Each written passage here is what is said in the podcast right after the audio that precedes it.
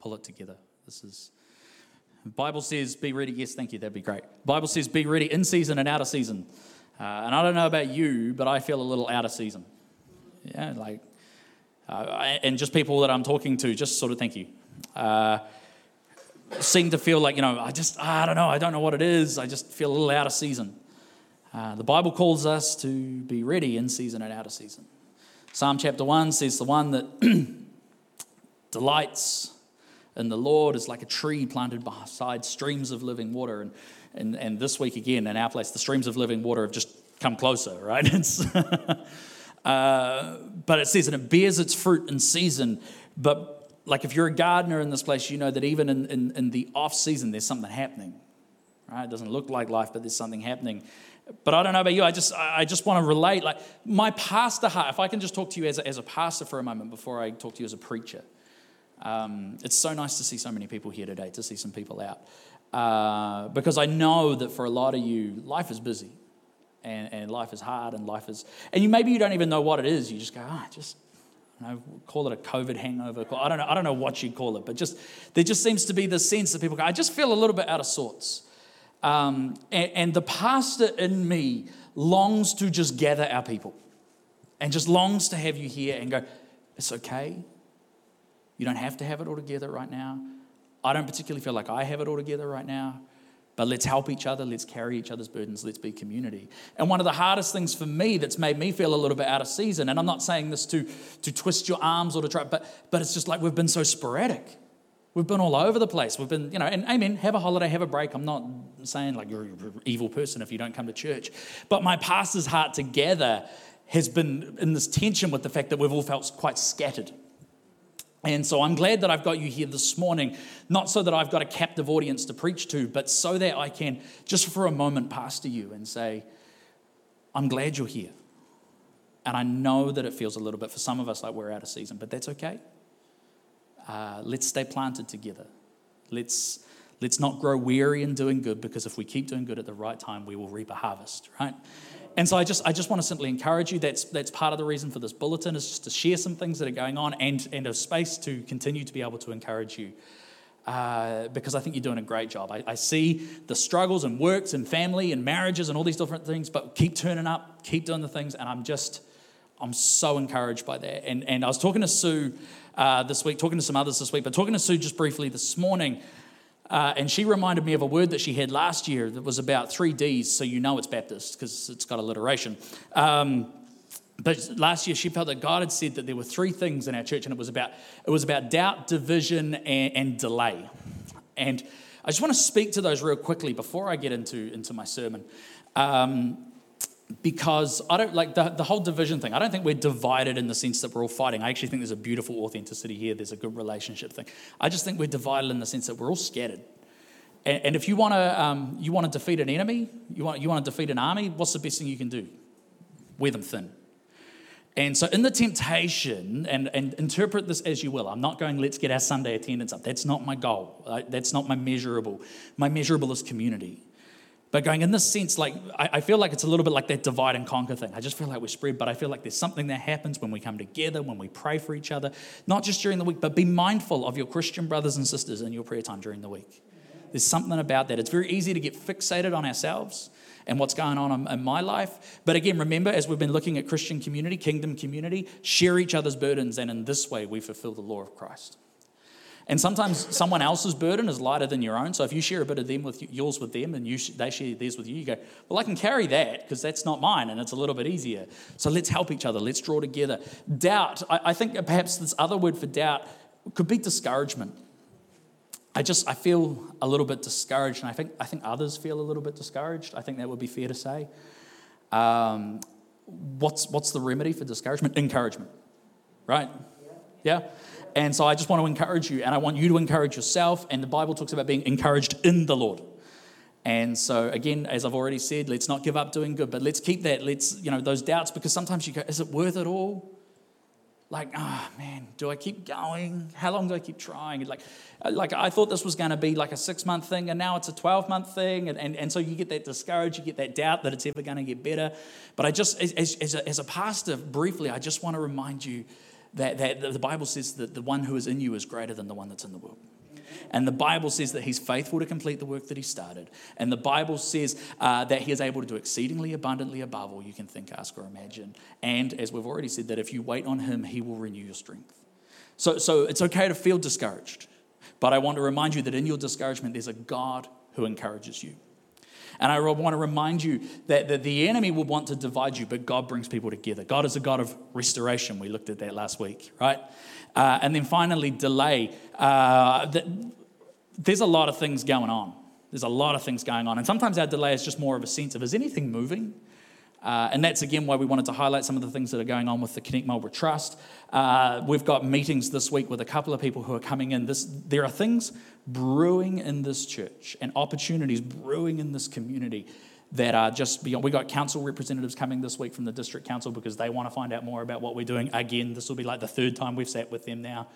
Um, We've got someone else coming uh, this week as well. I forget his name and I forget where he's from, but Sue jacked it up, and so I know it's good. Um, it's my bad. Um, but there's a lot of things happening, so I want to encourage you. The church is on the move. But I also want to encourage you in the sense of that delay, as often we go, I'll sit back and I'll wait. And we were praying about this this morning as a worship team. We tend to just go, I'll just sit and wait and see what happens, and then when it's moving, I'll, I'll get on it. But actually, the, the Bible describes God's people as, as catalytic. We're actually supposed to be pioneers. We're supposed to be front foot. Um, I was talking to the worship team in the sense of them being Levites. God used to send them out before. And so I want to remind you that, yes, in this season of, of that feels like delay, one, it's not as delayed as you think it might be. And two, let's not put off what God's doing. I know it might be hard. We might go, oh, can we just, like maybe you're a little bit like me and you've just gone, oh, can we just get 2022 over and done with? Because like there's only three months. What can you do in three months? Actually, God can do a lot with three months if you'll let Him. So, so in the sense of feeling like things have been delayed, let's not further put things off, right? Uh, so I just want to encourage you again, don't be discouraged. Um, well, no, actually, I want to give you permission. It's okay that you're discouraged, but don't stay discouraged because God encourages you in your discouragement. And, uh, you know, let's not be divided.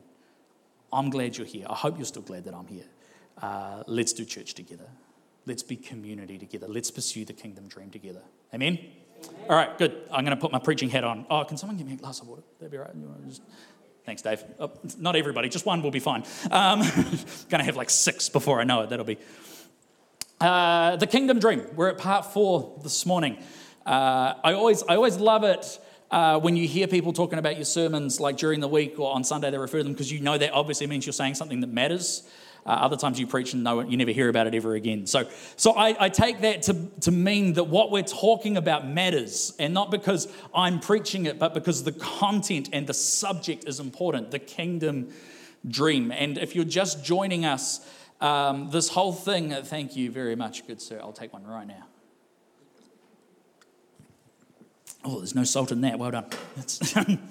um, the, the kingdom dream started in this thing for me like you know we talk about the kiwi dream or the american dream the aussie dream uh, really the western dream the things we pursue but i feel that the church is called to pursue something else uh, i think when we look at acts chapter 2 when we look at the book of acts when we look at what the early church pursued it's very different to some of the things that we try to pursue in the western church and so I just went on this journey of going, what if we gave up the Western dream and started to look at the kingdom dream? Uh, and there's a lot of things that have been rolling around in my head uh, about that. If you've missed any of the ones that we've already been through, this is part four, so there's three before it. Can I encourage you to listen to them? Uh, you can. Some people have told me the strangest places that they listen to my voice. It's uncomfortable to me, but whatever. Uh, listen to the podcasts or watch them online, whatever it takes.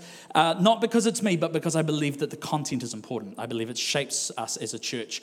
Uh, so you can get those on Apple, Spotify, our, our Facebook page, wherever you get your podcasts from, whatever, or our church website. Uh, but we've looked at three parts. So, so we started by looking at kingdom, community. And we talked about uh, what it looks like in Acts chapter 2. They had, a kingdom, they had a kingdom outpouring, but they also had a kingdom community. And sometimes we want kingdom outpouring without kingdom community. But we looked at the way they lived, and, and we looked at particularly Acts chapter 2, verse 42 to 46, which unpacks some of that. We summarized it. Um, in fact, just I, I want to go through a series of observations, six observations that lay a foundation so that I can build this morning. Observation one was what I just said. We want an Acts 2 outpouring without an Acts 2 community. Observation number two came from our, our, our second sermon, which was about kingdom authority Uh, and it was this the Western dream is the pursuit of an unyielded life, autonomous and independent, out from the authority of others. But the kingdom dream is a pursuit of a life yielded to Christ. Uh, and observation three was when we yield ourselves to Christ, he produces his yield in us. Remember John chapter 15, apart from me, you can do nothing.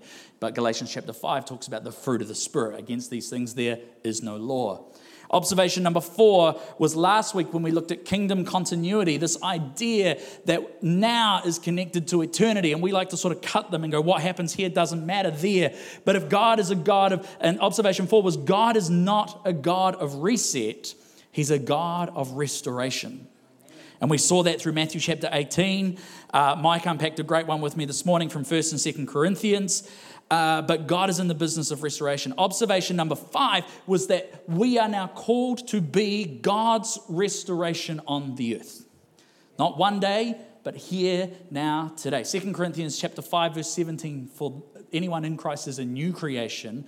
The old is gone, the new has come. But verse 18 says, all of this is from God, who reconciled himself to us through Jesus and now gives us the ministry of reconciliation. God is not a God of reset, He's a God of restoration. We are called to be God's restoration on the earth now. And observation six uh, is we talked about the kingdom, inheriting and inhabiting the kingdom of God. Uh, sorry, inheriting and entering. And the greatest proof that you are in the kingdom of God is whether the kingdom of God is present in you. Because the Bible says that the kingdom of God is within you and among you, and out of your innermost being will flow streams of living water. And then, of course, the main observation of all of this that I've run right through everything is I believe that if we as Christians, if, if we as Connect can learn to pursue the kingdom dream, that we will see kingdom reality in our lifetime. And so those observations bring us to part four this morning, which is kingdom accountability. Kingdom accountability. And uh, hopefully, this is going to draw a bit of a thread through some other things. I've had a few other people say, like, what do you mean by that? What, like, by this one, I hope that'll tie some of those up. Uh, but when I was 18 years old, uh, I worked as a store manager at Domino's Pizza. And, um, and so uh, it was a good time. Um, I ate a lot of pizza during that time, drank a lot of Coke during that time. I think it was actually Pepsi then. Uh, but you could get a, as a staff person, you could get a whole large pizza for $6 and a 2.5, no, 1.5 litre bottle of Coke for two.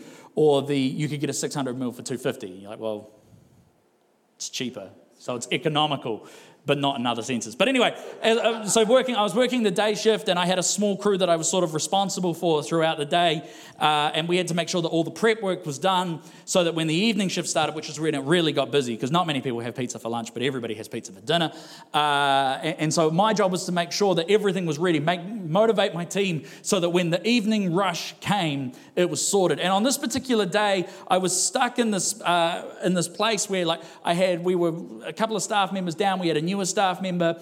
And, and, so I was trying to offer direction, and something just went horribly, horribly wrong. I tell you, I can't even remember what it was anymore. I just remember that it like upset the whole apple cart for the evening in the afternoon, and something wasn't done, or something was done wrong, and then we didn't have the food to replace it, or whatever. Uh, and it was done through carelessness of someone on my team. And uh, so, anyway, four o'clock rolled around, and, and my boss rolled up, and this problem existed. This thing had happened. And to my shock, he yelled at me, right?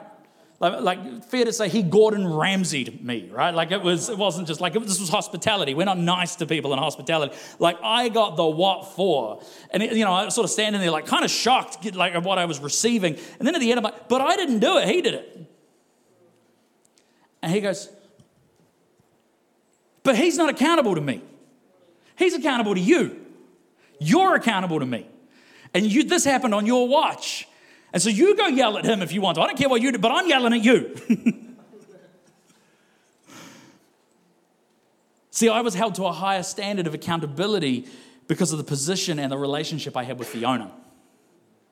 I'll say that again. I was held to a higher standard of accountability because of the position and the relationship I had with the owner. He was the best man at my, well, not the best, he was one of the groomsmen at my wedding. Uh, but so there's this idea that relationship and position brings accountability. And as we talk about kingdom accountability, uh, I think it's important to remember that as we are people of God's word, we have to be accountable. If I could borrow again, I, I referenced superhero movies last week. I can do them again this week. Spider Man, with great power comes great responsibility. It's actually biblical, which we'll see later on, not just uh, Marvel truth. Um, see, uh, 1 John chapter 2, verse 6 says this Those who say they live in God should live their lives as Jesus did. Those who say they live in God should live their lives as Jesus did. What I love about this is that it, basically what's implied is those who don't claim to live in God, do what you want. Like, we'll talk, we'll come to that later. Like, let me tell you something here. If you're not a Christian this morning, the rules do not apply to you, but neither do the benefits. I'll leave it there. But those who say they live in God should live their lives as Jesus did.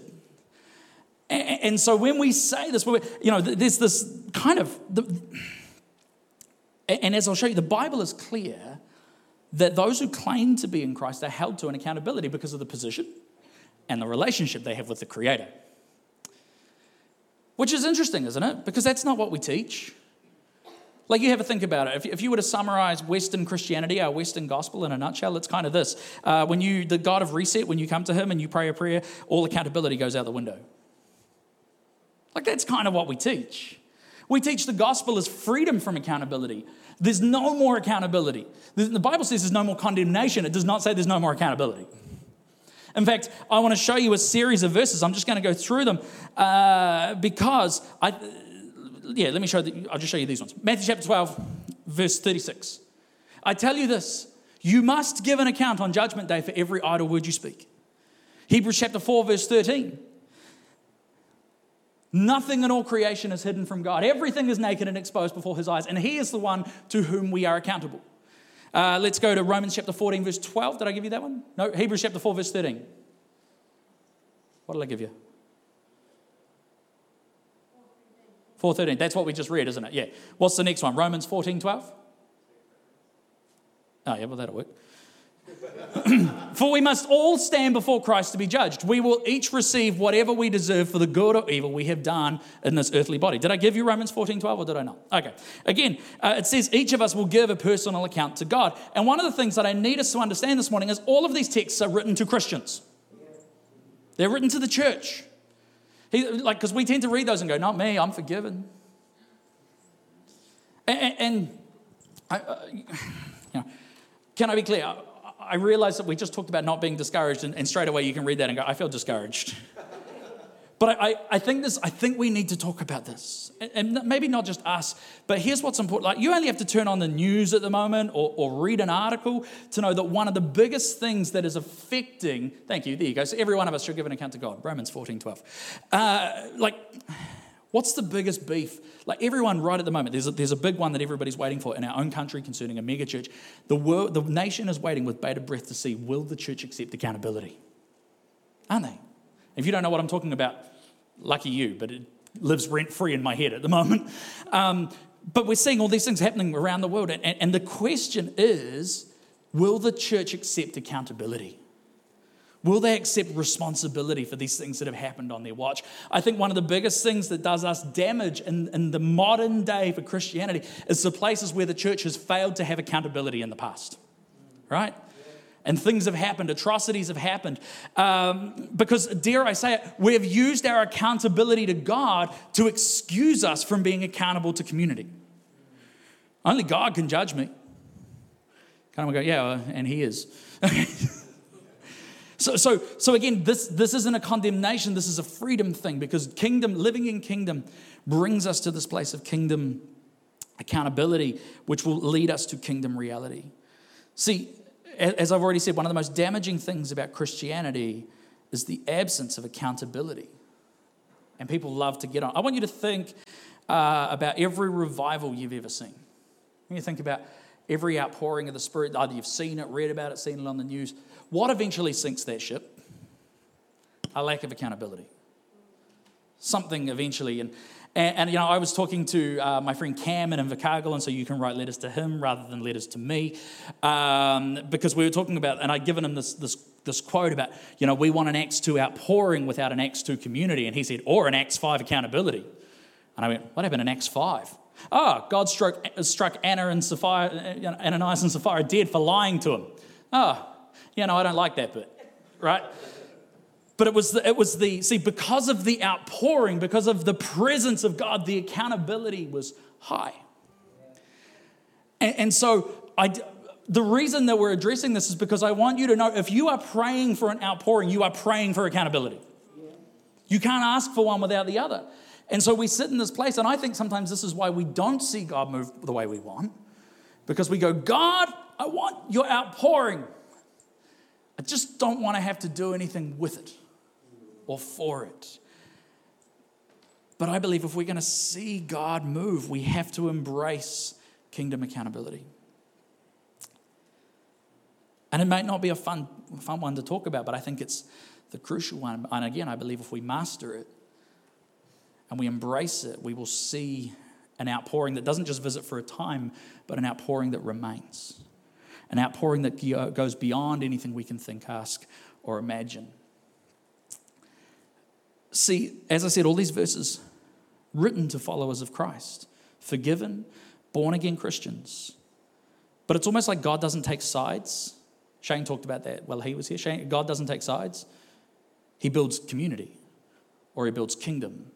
And so accountability is about surviving in that kingdom, thriving in that kingdom. I love, I love the way that, that um, Shane puts it uh, when he says, um, you know, we spend all of this time asking ourselves the question, will I go to heaven? He goes, maybe the better question is, if heaven invaded your life right now, would you even like it? right? Or if, if, let me say it this way if heaven invaded your life right now, what parts of you would survive? Yeah? Because again, if God's a God of restoration, we work on these things. We don't just go, oh, well, one day, one day.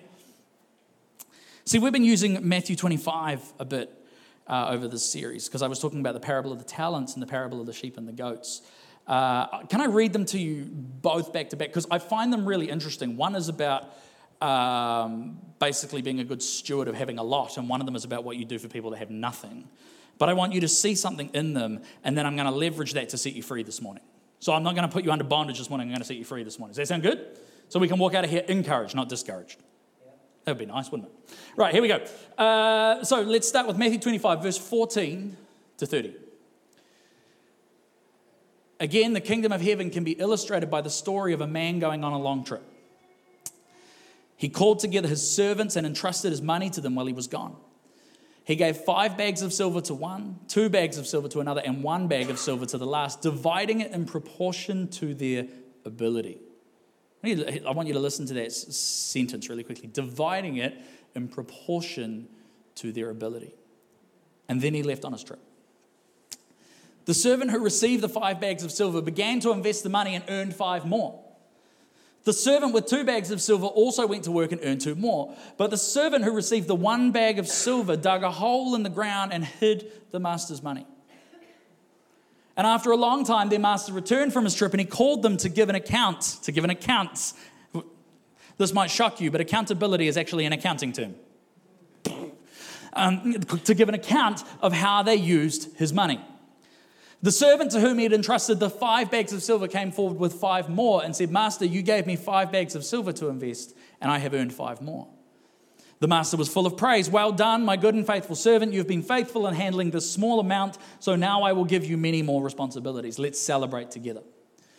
The servant who received two bags of silver came forward and said, Master, you gave me two bags of silver uh, to invest, and I have earned two more. And the master said, Well done, my good and faithful servant. You have been faithful in handling this small amount, so now I will give you many more responsibilities. Let's celebrate together. And then the servant with one bag of silver came and said, Master, I knew you were a harsh man, harvesting crops you didn't plant and gathering crops you didn't cultivate. I was afraid I would lose your money, so I hid it in the earth. Look, here is your money back. But the master said, You wicked and lazy servant, if you knew I harvested crops I didn't plant and gathered crops I didn't cultivate, why didn't you deposit my money in the bank? At least I could have gotten some interest on it. Then he ordered, Take the money from the servant and give it to the one with 10 bags of silver. To those who use well what they are given, even more will be given, and they will have an abundance. But from those who do nothing, even what little they have will be taken away. Now throw this useless servant into outer darkness, where there will be weeping and gnashing of teeth. I feel encouraged. How about you? Um, so, so there's a couple of observations there. Number one, if you were to go back a verse, people love to make a very good argument for capitalism there, which, whatever. Um, but the next one becomes a little bit difficult again. So here's what, here's what I notice the master, I mean, I think it's safe to say that one of the people didn't know their master very well.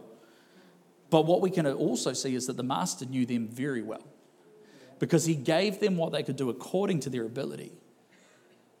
And so, so he gave this, this third servant one bag of silver or one talent, depending on the, the, the version you read, the story you read, because he knew he had the capacity to grow it. It wasn't a gamble. Uh, can I, I tell you something? God doesn't gamble with you. He doesn't take a gamble on you. He doesn't take a chance on you. He knows you. He's put gifts in you. He's given you things because He knows you. And He knows what you're capable of, perhaps even more than you do. The question then becomes, I guess, in this case, is do you know Him? Because the servant who, who was known by God but didn't know him was motivated by fear and didn't know himself, right? And so he buried it in the ground. Let's go to the next story Matthew 25, verse 31 to 46.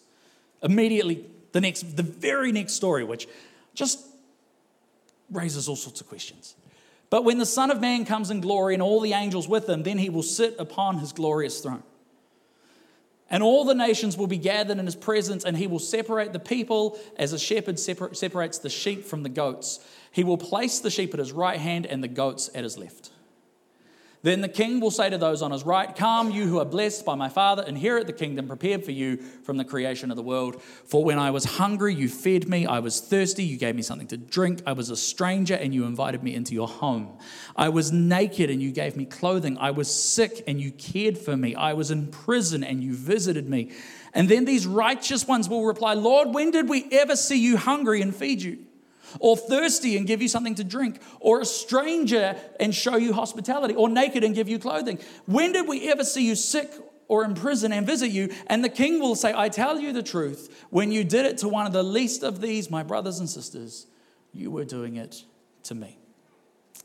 And then the king will turn to those on his left and say, Away with you, you cursed ones, into eternal life, prepared for the devil and his demons. For I was hungry and you didn't feed me. Let's go a little bit faster, otherwise, we're going to be here till Christmas. Then they will reply, Lord, when did we ever see you? Next one. And I will answer, You get the thing, right? You're following me. It's the same thing. I, I tell you the truth, when you refuse to help the least of these brothers and sisters, you were refusing to help me. And they will go away into eternal punishment, but the righteous will go into eternal life. And you go, those are two incredibly confronting verses, especially the way they end. But here's what I want to like, here's why I find them interesting because one is about using your money to make money, and the other one is about giving what you have to people that don't have. And so you, you very quickly realize that the two major economic systems that we base our kingdom on don't work because God's kingdom is based on something so countercultural. But regardless of that, I want to steer around that. I want to, both of those passages. Jesus is talking, there's another one before that as well about the, the virgins with their jars of oil. The entirety of Matthew chapter 25 is about accountability. What's the theme? It's like, well, God's going to ask what you did with his money. God's going to ask what you did with his love. God's going to ask what you did with his gift. And, and like, make anyone else a little uncomfortable? Sure.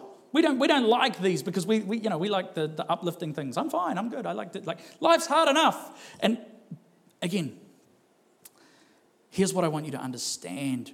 I, I mentioned already that accountability is an accounting term, right? Account, account, the ability to account for. Can it be measured? And, and often this whole thing about being accountable is about the word is about being weighed.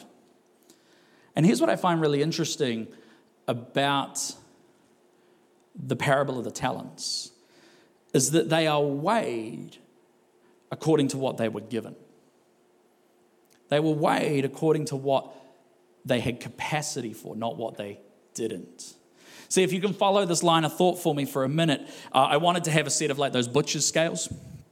Uh, I wanted to have a, you know, because if you put five bags of silver on one side and five bags of silver on the other side, what happens? They balance, right? You put, you put two bags on one side and two on the other, what happens? They, they balance if they're the same weight, right?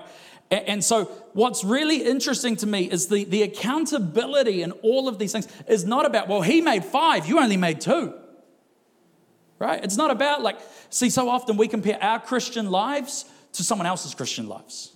And this is where I want to set you free this morning. We compare our Christian lives, and so we, we go, well, I made five, and then we borrow five from the other person and put it on ours and go. God is not measuring you this morning on unrealistic expectations. God is not measuring you this morning based on someone else's life. You know, Shane and I were talking about this uh, as well over, over lunch because um, his life and my life have taken two very different directions. And he goes, But you can't compare them because you have a wife and you have two children and you have a church. And he goes, I travel the world and I do this and I do, you know. So, like, based on where you are, we tend to make comparisons and go, I'm not as holy as that person, or I'm not as generous as that person, or I'm not as wealthy as that person.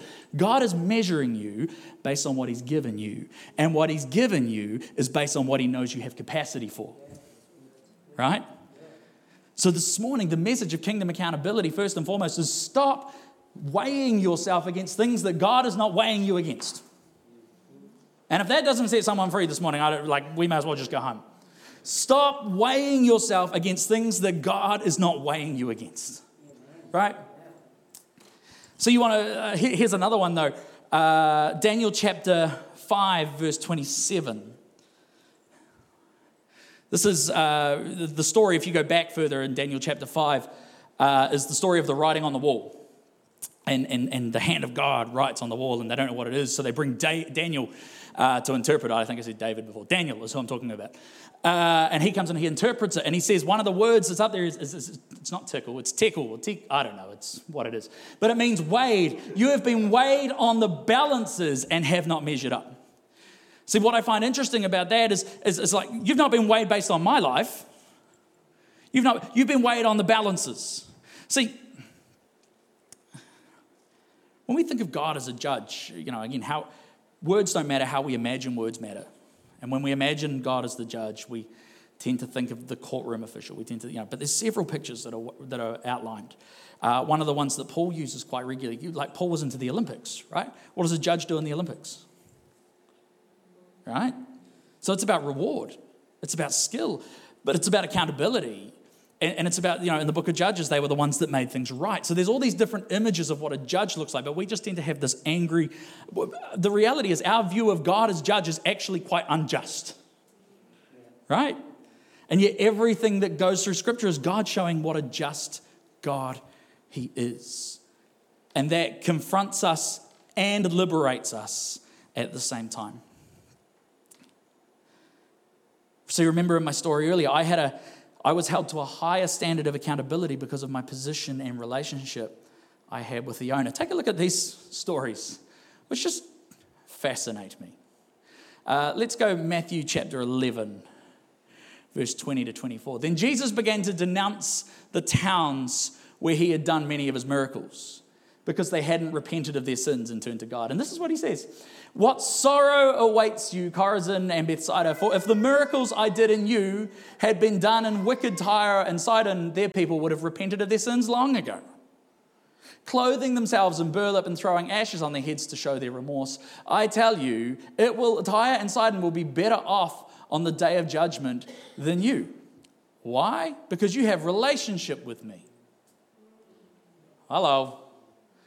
You people in Capernaum, will you, will you be honored in heaven? No, you will go down to the place of the dead. For if the miracles I did for you had been done in the wicked Sodom, it would still be here today. You go, well, that seems grossly unfair. On I tell you, even Sodom will be better off on Judgment Day than you. And so we love to do this thing and go, hey, I might be this, but at least I'm not that. God goes, that's not what I'm measuring you against. Because they don't have relationship with me. You have relationship with me. You have position with me. We go, I don't like this. I liked my God of reset better, who just absconded me from, uh, from accountability. And this is New Testament too, by the way. See, Luke chapter 12, verse 35 to 48. This is, again, I just want you to read this. I want you to hear this. I want you to think about this. I want you to think about this. Two things how it changes your life. So, in fact, let's think of three questions. Three questions before we read this. Number one, how does it challenge your life? What part of that do you read and go, ooh? Second one, how does it liberate your life? Where does it let you go, ah? Oh. And thirdly, how does it change how you share the gospel with others? Or how you live out your faith with others? Those three questions, okay? How does it challenge you? How does it liberate you? How does it change how you live with others? Here we go. Be dressed for service and keep your lamps burning. This is about, so as though you were waiting for your master to return from the wedding feast, then you will be ready to open the door and let him in the moment he arrives and knocks. The servants who are ready and waiting for his return will be rewarded. I tell you the truth, he himself will seat them, put on an apron, and serve them as they sit to eat. These are the rewards for accountability. He may come in the middle of the night or just before dawn, but whenever he comes, he will reward the servants who are ready. Understand this if a homeowner knew exactly when a burglar was coming, he would not permit his house to be broken into.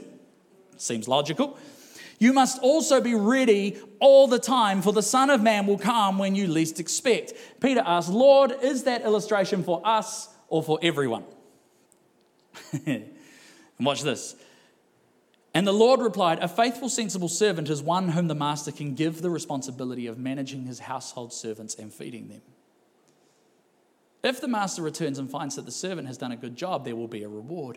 I tell you the truth, the master will put that servant in charge of all he owns. But what the servant th- but if, what if the servant thinks my master won't be back for a while and he begins beating the other servants, partying and getting drunk? Well, can we can we go back there for a moment?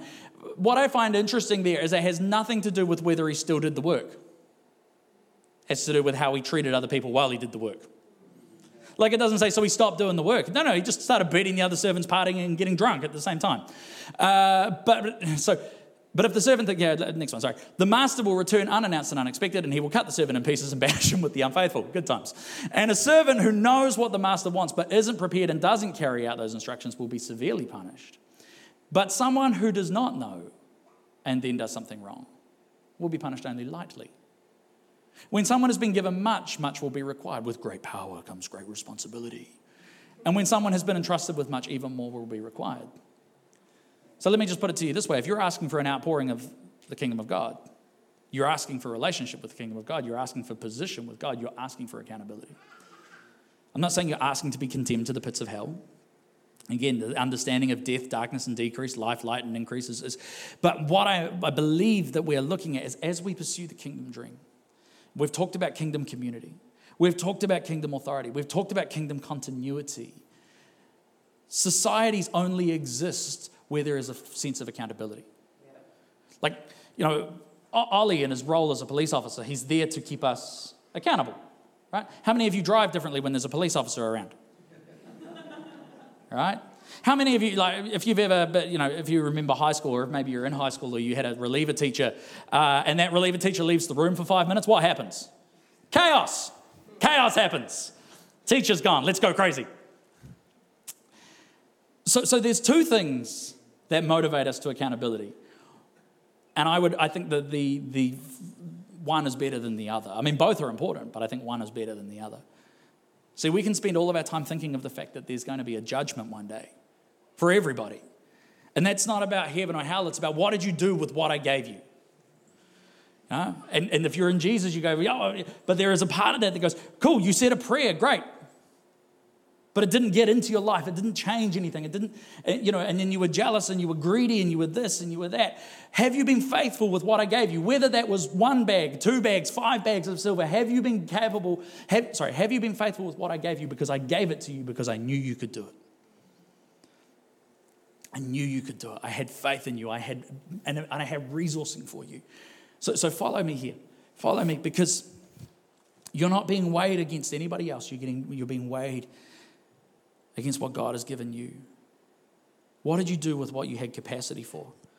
See, John, 1 John chapter 3. I'm borrowing this from another thing I saw this week with Shane, and I just think it's, I just think it's fascinating. Um, Tenica and I were talking about it this week. 1 John chapter 3, uh, verse 16. I'm going to start there, but just I'll pick you up there. We know what real love is because Jesus gave up his life for us. So we also ought to give up our lives for our brothers and sisters. Verse 17 If someone has enough money to live well and sees a brother and sister in need but shows no compassion, how can God's love be in that person? Other translations say, uh, say have no pity. And you go, well, I can have pity for them. But see, the idea here is actually something that's not just passive, it's something that's active. And for the, like the one time in history, the old King James wins this one because take a look at this. Shane showed me this. It's uh, you got that next one there.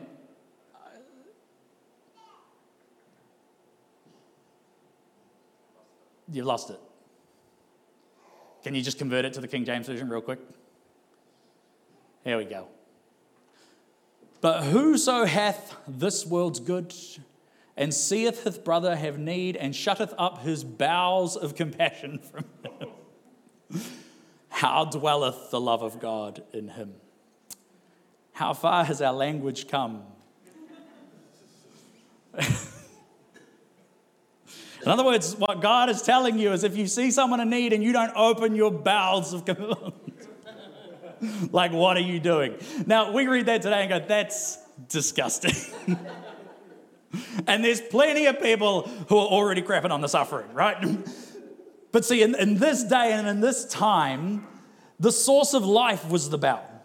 Like, you know, so if, if you said, like, Jesus is in my heart, they go, that's weird, that thing that beats in your chest. Life came from here, right? When you got excited, where did you feel it? When you got nervous, where did you feel it? So the gut, we talk about trusting your gut. But this actually talks about opening. If you, if you, ha- so let me put it to you in a real s- straight way. And uh, let's get away from this now. Let just, if you need to have a giggle for a minute, you have it, and we'll, we'll move on. Okay. The, turns out it was me. I needed to have a giggle. This is what this is what accountability looks like. If someone is in need, and you have the capacity to help them, and you don't open that capacity over their lives,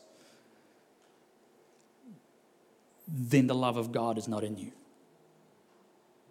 And that's confronting. But let me also, it's also freeing. Because sometimes we stress out about the things that we don't have the capacity to meet. Like, put it to you this way if, if you have $10 in your bank account right now, you, you don't have the capacity to reach the need of the poor.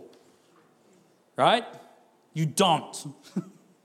You've got enough for maybe a large coffee, and that's like, that's it. But what is your capacity? What is the thing that God has given you because He knows you are capable? What is the thing that God has given you because He knows that you're capable? And are you opening it? Because those are the things. Those are the things we get measured against. Those are the things. And here's the reality I believe that God has put gifts in every single one. And let me just start to open them up again. Let me start to bring them out a little bit. See, because if you have money, you're accountable for how you use it. But if you don't, like, don't worry about it. And don't worry about how they use it. It's not your job. Your job. So, but let me give you this one. If you have children, if, if, that's, if that's the bag of silver that God's given you, He's given you children, then love those children, raise those children, because that's what God is, is, is measuring His accountability to you on. Because I know you can do it. I know you can do it.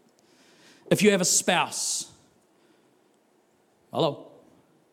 If you have a job, if you have a ministry, if you have a calling, if you have leadership or authority, you guess it, you're accountable.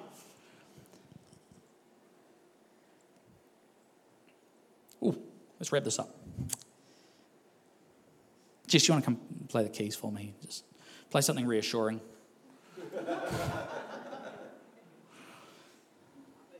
Upbeat. Something. I don't want to break you this morning, but I want you to know that when we pursue accountability, the kingdom of God outpours in our lives. And I don't know about you, but I want to see. See, because the question might be, the challenge might be, and I'm going to speak into this more next week, because uh, you might go, well, it's better not to grow as a Christian. Surely by not growing or not forming a relationship, I don't grow greater accountability. So I'll just stay at a distance, and, and, and then that'll be fine. Then I won't be more accountable. I tell you something, when you fall in love with Jesus, the blessings outweigh the accountability. The outpouring outweighs the accountability. The love, the hope, the peace, the joy. You know, like some of you, you in that pursuit of the unaccountable life. Oh, this is good. I like this. We're in the pursuit of the unaccountable life. You're actually miserable, right? And you go, I feel like if I was accountable to things, I would be even more miserable. But actually, see, in this sentence, remember that sentence right back at the beginning? We can focus on two things. We can focus on the accountability, or we can focus on the position and the relationship with the owner. And I don't mean position as in power, I mean position as in standing. See, we can, we can read that sentence and we can go, oh, accountability. And I'll be real because I'm a human too. I read accountability and I go, I don't want to do that. The hardest things about a pastor is being constantly accountable for everything you say, do, or post on Facebook. But one of the most rewarding things is the relationship that I get to enjoy with Jesus. And I will take the relationship and the position as in standing, not as in power as a pastor. But I will take the position and standing and relationship with Jesus with all of the accountability because he's worth it and because I love him and because he is a rewarder of those who diligently seek him. And next week, I'm going to finish the series up. I'm going to talk about kingdom rewards, and that'll encourage you. We don't talk about kingdom rewards, but the Bible talks a whole lot about kingdom rewards. So we're going to talk about that. But real quickly, question one where do you need to stop comparing yourselves to other people's lives? Where do you need to stop putting things on your scale that God didn't put on your scale? Your life is your life, your journey is your journey. No one's walked where you've walked. Nobody knows quite so intricately the things that go on in your life that cause you pain, that cause you suffering, that cause you difficulty, that cause you anxiety, except one God knows. He knows your capacity. And out of knowing your capacity, He knows what He can trust you with. And so this morning, God wants you to know that if He's given it to you, it's because He trusts you. He trusts you. So, this accountability thing is not about like, does God trust you? It's proof that He already does. Do you hear me? It's proof that He already does.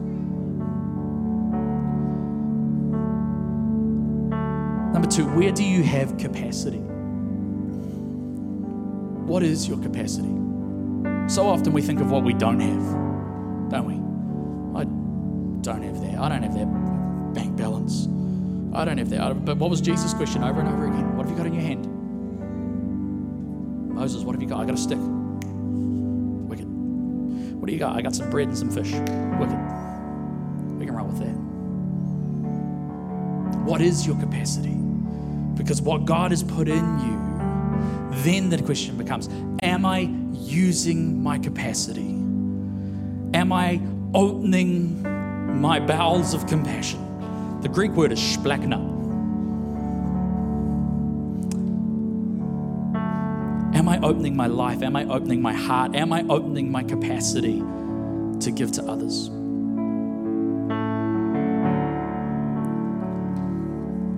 Here's a confronting one. This one's confronting for me as well. If Jesus looked through your diary, I mean, like your appointment one, not the dear diary. What you say is important. Would it be reflected in your journal? If Jesus was to look through your screen time, your browser history, I don't know, I don't make that inappropriate. I just mean we spend more time looking at pictures of cats and then go, I don't have time to read my Bible. Like the 50 cats would say otherwise. Where do you have capacity? Where do you have capacity? And see, the far more encouraging thing of accountability is not knowing that there's a judgment one day, but knowing that there's a present God today. He is here and He journeys with you loves you and He upholds you in His right hand. And He knows your capacity. I believe this morning, as we embrace kingdom accountability, our relationship with God will get better and our relationship with the world will get better. Because accountability is attractive. It doesn't sound attractive, but I tell you, when we own our mistakes, that's appealing. Now we go, oh, no, making mistakes is unappealing. Not as unappealing as not owning them. Have you ever noticed that actually you feel better about someone who makes a mistake and owns it than someone who doesn't make a mistake at all? Yeah? Authenticity. Can we all stand together? Lord, I thank you this morning that you have called us to live in kingdom community. That you have established kingdom authority and kingdom continuity, and your kingdom is coming on the earth as it is in heaven. And you invite us to be participators in it, and you give us the resourcing, and you give us the encouragement, and you give us the, the unity. Uh, and Lord, in that, you give us accountability because you want us to succeed. And Lord, I pray this morning that we would embrace it, that we would pursue it. When the world runs away from it, that we would learn to love it, not because of accountability for accountability's sake, because, but because of standing and relationship with the owner. May we never trade oneness with you for freedom from accountability. And Lord, as we continue to pursue the kingdom dream, we pray that next week we will experience, we will enter into, and we will know more and more and more the kingdom rewards, the plans that you have for us to build, to honor, to bless, to nurture, to increase what you have done and what you are doing in each one of us and in our community. And Lord, would you receive the glory for every single part of it, we pray, in your mighty, matchless, powerful name. The joy that we get to know the King of Kings and the Lord of Lords, Jesus Christ. We love you. Amen.